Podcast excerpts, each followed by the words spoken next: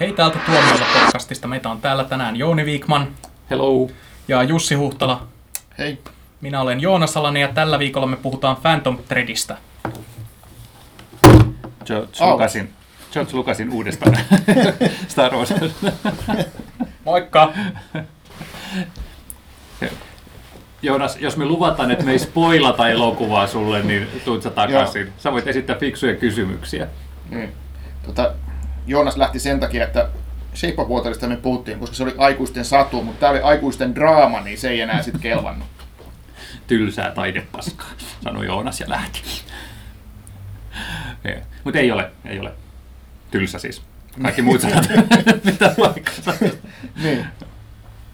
Haluatko sä käydä juonen läpi nyt, kun Joonas ei ole keskeytämässä? Mä voin käydä juonen läpi. Toivottavasti mä en tee kauhean monta asiavirhettä tässä, mutta Phantom Thread on siis Paul Thomas Andersonin ohjaama elokuva, ja Paul Thomas Anderson tietenkin tunnetaan monista hienoista elokuvista, kuten Magnolia ja There Will Be Blood, ja yhteys There Will Be Bloodiin tietenkin on tässä se, että tässäkin pääosaa esittää Daniel Day-Lewis, ja hän on jopa sanonut, että tämä on hänen viimeinen elokuvansa näyttelijänä. Niin, ennen kuin hän taas sitten tulee takaisin, saa nähdä. Mutta kuitenkin elokuva sijoittuu muotimaailmaan, 1950-luvun muotimaailmaan Lontooseen, joka tietenkin on muotimaailman keskus, jos Briteiltä kysyy. Ja tämä Daniel Day-Lewisin päähenkilö on tällainen, hän johtaa tämmöistä muotitaloa ja lisäksi hän on itse tämän, muotisuunnittelija. Vähän niin kuin brittimies vastine Christian Diorille, eikö niin?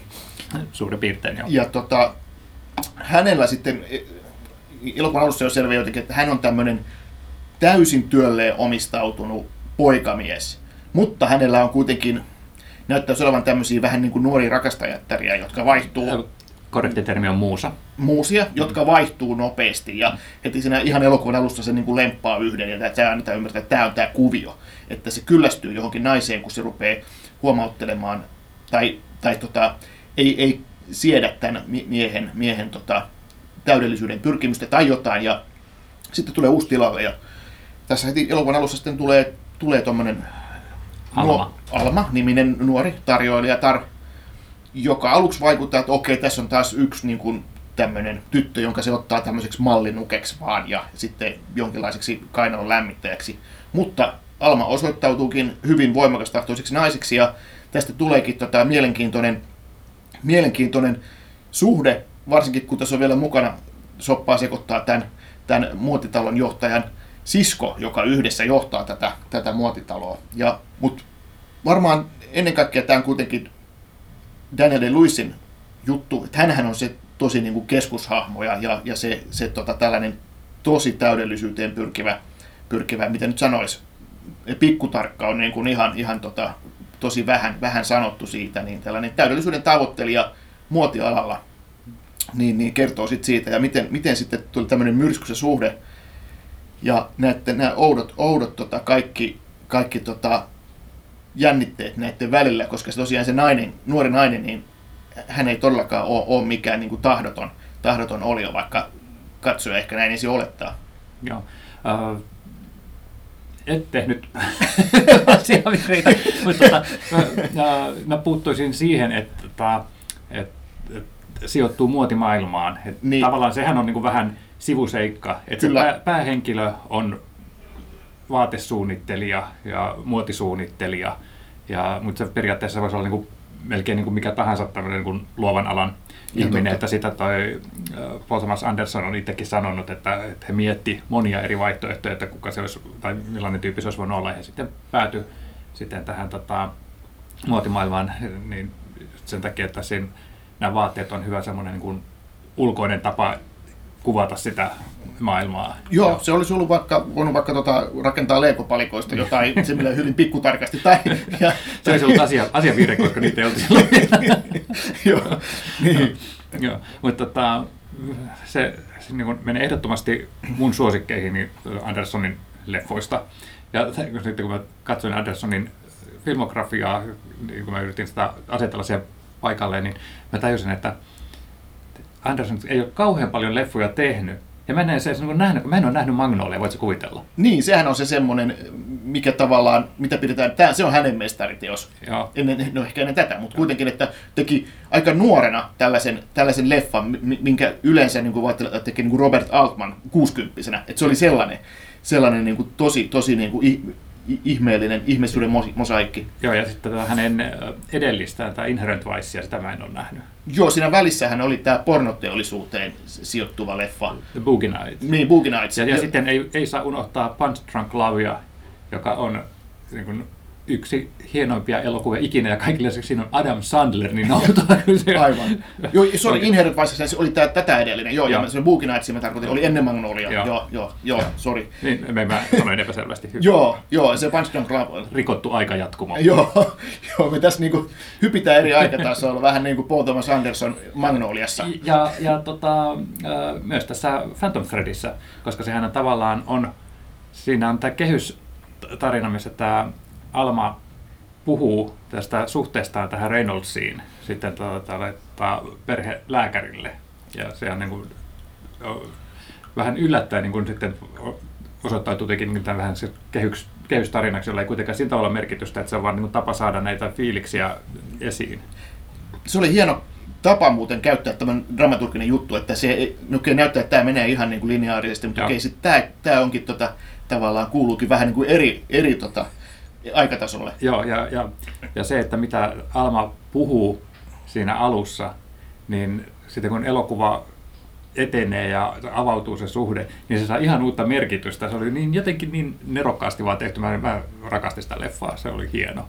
Se oli hieno, ja siinähän oli tosiaan tämä Daniel Day-Lewis ja Paul Thomas Anderson on tehnyt aikaisemminkin siis tämän There Will Be Bloodin, josta Day-Lewis voitti Oscarin, ja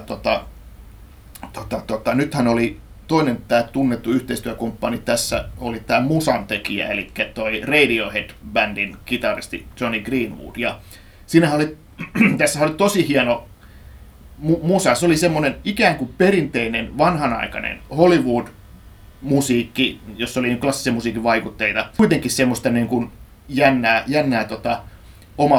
omaperäisyyttä, niin kuin, miten voi Radioheadin kitaristilta olettaa. Et se ei ollutkaan sit kuitenkaan ihan. Ja sitten se tuli se musiikki silleen aika päälle siinä. Et sillä annettiin tosi paljon tilaa. Joo. Mä oon semmoinen puukorva, että mä en yleensä kiinnitä musiikkiin huomiota. Ja yleensä mun mielestä musiikki on hyvä, jos se ei ole häirinnyt. Niin.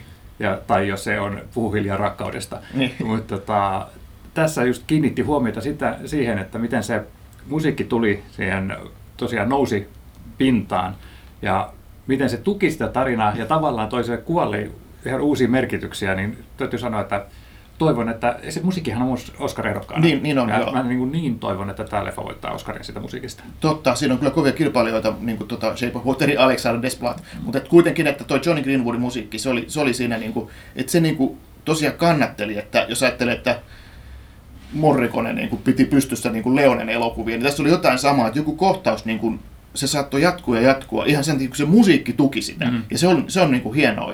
Ja mä tykkään siitä, että musiikille annetaan tilaa, koska mä en taas tykkää, jotkut on sanonut, että okei, jos musiikin huomaa elokuvassa, niin sitten se musiikki on tehty väärin, tai elokuva on tehty väärin, mutta se on hassu näkökulma.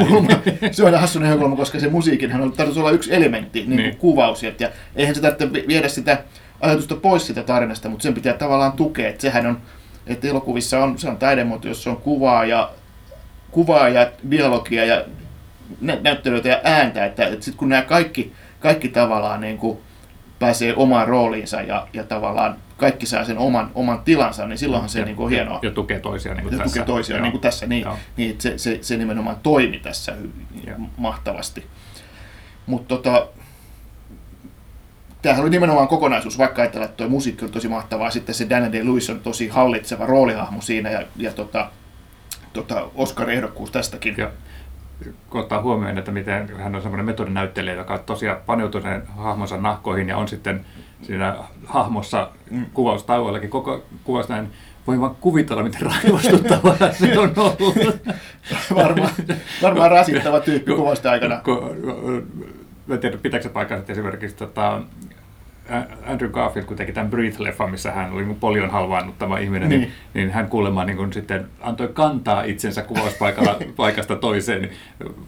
Kuvitella, että toi on mennyt vielä niin kuin astetta pidemmälle ärsyttävyydessä, koska eihän tuollaista ihmistä omassa lähipiirissään sietäisi hetkeäkään tällainen tavallinen sukan kuluttaja, joka tosiaan niin kuin olettaa, että koko maailma pyörii vain sen takia, että hän saa luoda. Niin.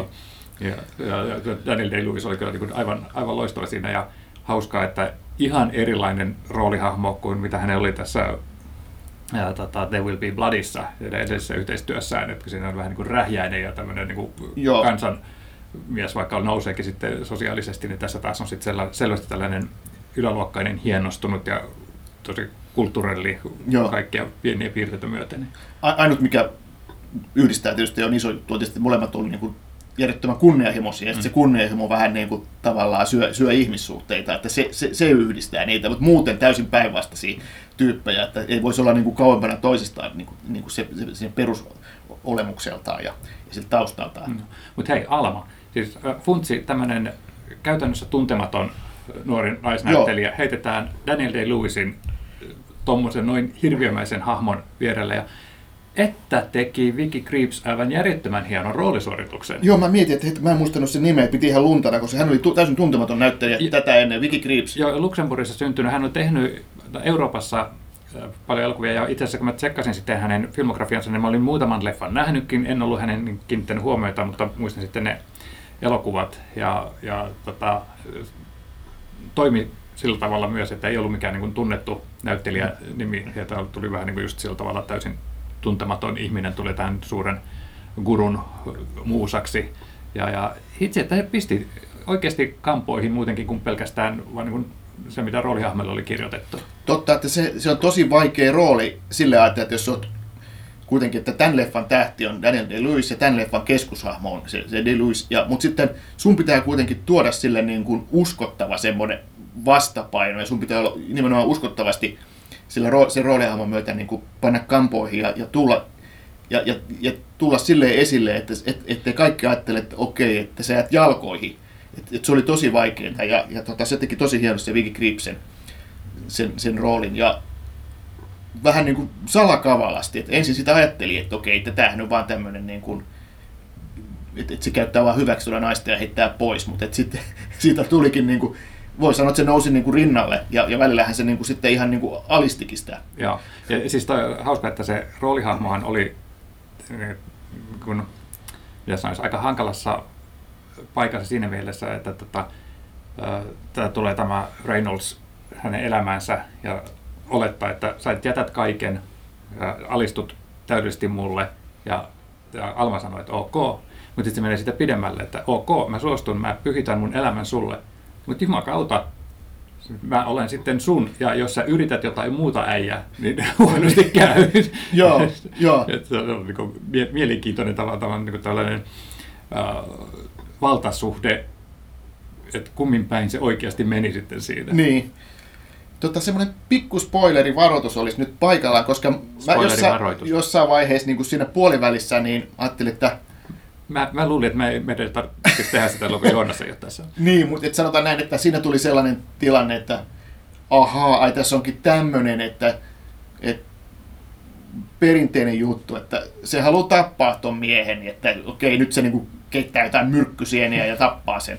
Mutta se olikin vaan tavallaan jotain ihan muuta. Kyse ei ollutkaan siitä, että se olisi ollutkin ihan liian helppoa tuolle Andersonille, että se tehdään niin kuin tälleen, että kyse on vaan siitä, että se nainen katkeroituu ja sitten se tappaa sen miehen kostoksi, mutta että miten lopulta käy, niin sitä emme tietenkään kerro, mutta jotain kyse on jostakin ihan muusta ja siinä kyse onkin siitä, että siitä lähtee syntymään semmoinen, niin kuin, miten nyt sanoisi, todella kieroutunut suhde näiden kahden välillä. Siinä oli paljon muitakin tällaisia pieniä aiheita siinä juonessa, että esimerkiksi tämä hääpuku ja tämmöiset jutut, että mistä ne lähtee miettimään, että okei, että tämä nyt on joku semmoinen juttu, mitä tämä leffa lähtee seuraamaan niin. Ja tästä lähdetään kehittelemään sitä draamaa ja sitten ei, että se palaa sitten kuitenkin näihin kolmeen ihmiseen, otetaan tämä Reynoldsin sisko siihen vielä mukaan. Niin. Kyllä, että se Andersonhan on tehnyt tätä muissakin leffoissa, mikä se oli tämä missä oli Joaquin Phoenix tämä mestari. Siinäkin oli välillä tuntuu, että aha, nyt ruvetaan seuraamaan tätä ja tätä juonokuvia, ja sitten okei, yhtäkkiä se menikin johonkin moottoripyörän elämään sinne aavikolle, niin kun se kestää 20 minuuttia, että okei, mihinkäs tämä liittyy, nyt lähdettiin ihan eri suuntaan. Niin tossakin mennään, ei nyt ihan samalla tavalla, mutta että siinä mennään tyylikkäästi niin kuin eri suuntaan kuin mitä katsoja olettaa niin kuin moneenkin kertaa, ja se toimii tosi hienosti. Ja Mä taisin tosiaan antaa tälle 5 tähteä tälle leffalle, koska jotenkin tuntuu, että aluksi mä ajattelin, että okei, hieno leffa, mutta pitää vähän sulatella. Ja sitten nytkin yön yli nukuttua, että eihän tuolle voi antaa muuta kuin täydet pisteet. Että se oli jotenkin niin hallittu kokonaisuus kaikella tavalla. Mä en muista, mikä se hetki oli, mutta mä muistan, että teatterissa mä katsoin sitä ja mä muistan, että mä jossain vaiheessa mietin, että hitsi mä tykkään tästä, tämä on aivan mielettömän hieno elokuva. Joo, se niinku sille hypnoottisesti vie mukana ja se musiikki on siinä just yksi mikä auttaa siinä, että se vie mennessään. Ja tietyllä tavalla se Anderson niinku yllättää tässäkin elokuvassa, että kun sanotaan puoli tuntia, että ahaa, nyt Anderson on tehnyt tämmöisen vähän niinku perinteisemmän leffan, missä tämä tarina on tämmöinen vähän niin kuin vanhanaikaisempi. No ei siinä mitään, seurataan tätä elokuvaa, mutta se sitten muuttuu tosi monitasoiseksi. Me ollaan nyt kehuttu Daniel Day-Lewisin ja Vicky Kriepsin suoritus, mutta hei, Leslie Manville siskona. Niin, tämä Leslie Manville oli tosiaan sisko, ja hänhän on näissä monissa brittileffoissa näytellyt Mike Leighin tämä Vuosi elämässä. Joo, siinä se oli tosi hyvä. Ja se on just niin erilainen verrattuna tähän, vähän sama kuin mitä Daniel Day-Lewis oli tuossa There Will Be Bloodissa, että voiko olla niin kuin erilaisempi hahmo. Hän on niin ihana näyttelijä, että mä niin toivoisin, että hän saisi sen sivuosa Oscarin, mutta on vähän hankala kategoria. Siis tämä vuosi on ihan hirveä hankala noissa isoissa kategorioissa. Niin, näissä sivua saa nähdä. Mutta joka tapauksessa niin ehdokkaaksi hän pääsi, eikö niin? Ja se on tosiaan ihan mahtavia näitä brittinäyttöjä. Musta on Mike Leigh muissakin elokuvissa ollut ja nyt sitten näyttelee jotain ihan erilaista roolia. Ja tämähän on just tämä Leslie Manvillen ja tämän Daniel Day-Lewisin, eli sisarusten tämä suhde, sekin on tosi mielenkiintoisesti rakennettu ja sitäkin on tosi kiinnostavaa seurata, että miten se kehittyy ja millainen suhde niille tulee ja millainen suhde tällä siskolla tulee tähän Almaan. Niin, koska tämä Reynoldsin hahmon tinkimättömyys, sehän on semmoinen, että sehän olisi täysin toimintakyvytön jopa se 50-luvun jäykässä yhteiskunnassa, niin tämä Manvillen siskohahmo, niin se oli tämmöinen niin kuin enable, joka mahdollisti sen, että tämä elämä pyöri urilla. Hän piti huolta sitten tästä muotitalon käytännön asioiden pyörimisestä ja tällaisesta. Ja hoiti nämä naisystävät ja niiden poistamisen elämästä sillä tyylikkäästi ja kaikkea tällaista. Ja sitten yhtäkkiä hän saa sitten vastaansa Alman, joka ei sitten suostukaan siihen rooliin. Niin, tämä oli niin kuin tämä sisko oli, se oli tämmöinen toimitusjohtaja ja sitten samalla se myös niin kuin tosiaan vähän niin kuin manageroi ja myös silleen, että manageroi sitä yksityiselämääkin, että katsoo, että okei, nyt pitää niin kuin tavallaan nyt tämä nainen alkaa häiritä enemmän kuin tuottaa hyötyä ja hankkiudutaan eroon. Just näin. Mites uskotko sä siihen, että se Daniel Day-Lewis lopettaa näyttelemisen todellakin, niin kuin hän on sanonut? Taisi tulla tuohon uuteen episodinkin maininta siitä, että Paul Thomas Anderson oli naureskellut, että jos ei hän olisi ilmoittanut, että hänen eläkkeelle, niin ihmiset ei olisi välttämättä edes huomannut, koska hän tekee niin harvakseltaan töitä joka tapauksessa. Ei hän tehnyt 2000-luvulla kuin 5 elokuvaa. Aivan, niin, ja jos nyt 5 vuoden päästä hän sitten tekeekin kuitenkin seuraavan leffan, niin kukaan enää muista tätä juttua, tai ei sitä enää kukaan välitä. Hän on vähän niin kuin Miyazaki animaatiopalvelussa, kuinka monta kertaa jäänyt eläkkeelle, mutta vaikea, tai Hector. Vaikea kuvitella oikeasti, että kun katsoo sitä, että hän on 60 kuitenkin. Niin. Että kyllä voisin kuvitella, että se tapa, jolla hän näyttelee, että hän niin kuin fyysisesti ja henkisesti asettuu siihen roolihahmoon, että se on hirveän kuluttavaa ja toihan on varmasti ollut rankka leffa tehdä. Siinä on hirveän hankalia teemoja ja sitten ne just niin kuin kohtaukset, jotka jatkuu, että sun pitää koko ajan olla siinä vireessä. Mä voin kuvitella, että on ollut niin kuin ihan ihan niin rätkipoikki, kun se on päättynyt ja ensimmäinen ajattelin, että mä haluan eroon tästä alasta. Kyllä, ajattelin, että sekin on semmoinen metodi, että se on aloittanut siitä, että miten tämän langan saa tuonne neulan silmään. Hän kävi New Yorkin kaupungin paletissa puvustajan oppipoikana, oli niin kuin toista vuotta opiskeli. Hän on, niin kuin, menee näin pitkälle siinä. Mutta no, toivon, että ei jää, koska mä haluan seurata hänen työtä edelleenkin, mutta jos jää, niin ei niin parempaa jää hyvässä leffaa varmaan olisi voinut tehdä. Niin, nimenomaan, että mäkin olen vähän niin kuin skeptinen näihin lopettamisjuttuihin, että se on vähän sama kuin ne tyypit, että mä lähden nyt Facebookista pois, että heippa, niin ne tulee aina just takaisin. Mutta että ehkä Daniel Day-Lewis hän on kuitenkin tässäkin ehkä, hän on niin tinkimätön tyyppi, että tuohon voisi jopa uskoa. Mutta että oli miten oli, niin jos se jää viimeiseksi leffaksi, niin se on ihan uskomattoman hieno jäähyväisrooli. Ja ei voisi parempaa niin kuin viimeistä elokuvaa toivoa oikeastaan. Ja toivomme myös, että elokuva voittaa mahdollisimman monta Oscar-palkintoa. Oscarissa on harmi, että ainoastaan niin yksi voi voittaa kategoriassa niin paljon hyviä leffoja, joille haluaisi saada palkintoja, mutta hei. Kuten olen sanonut aikaisemminkin, Oscarita tai ei, niin loistava elokuva. Loistava leffa.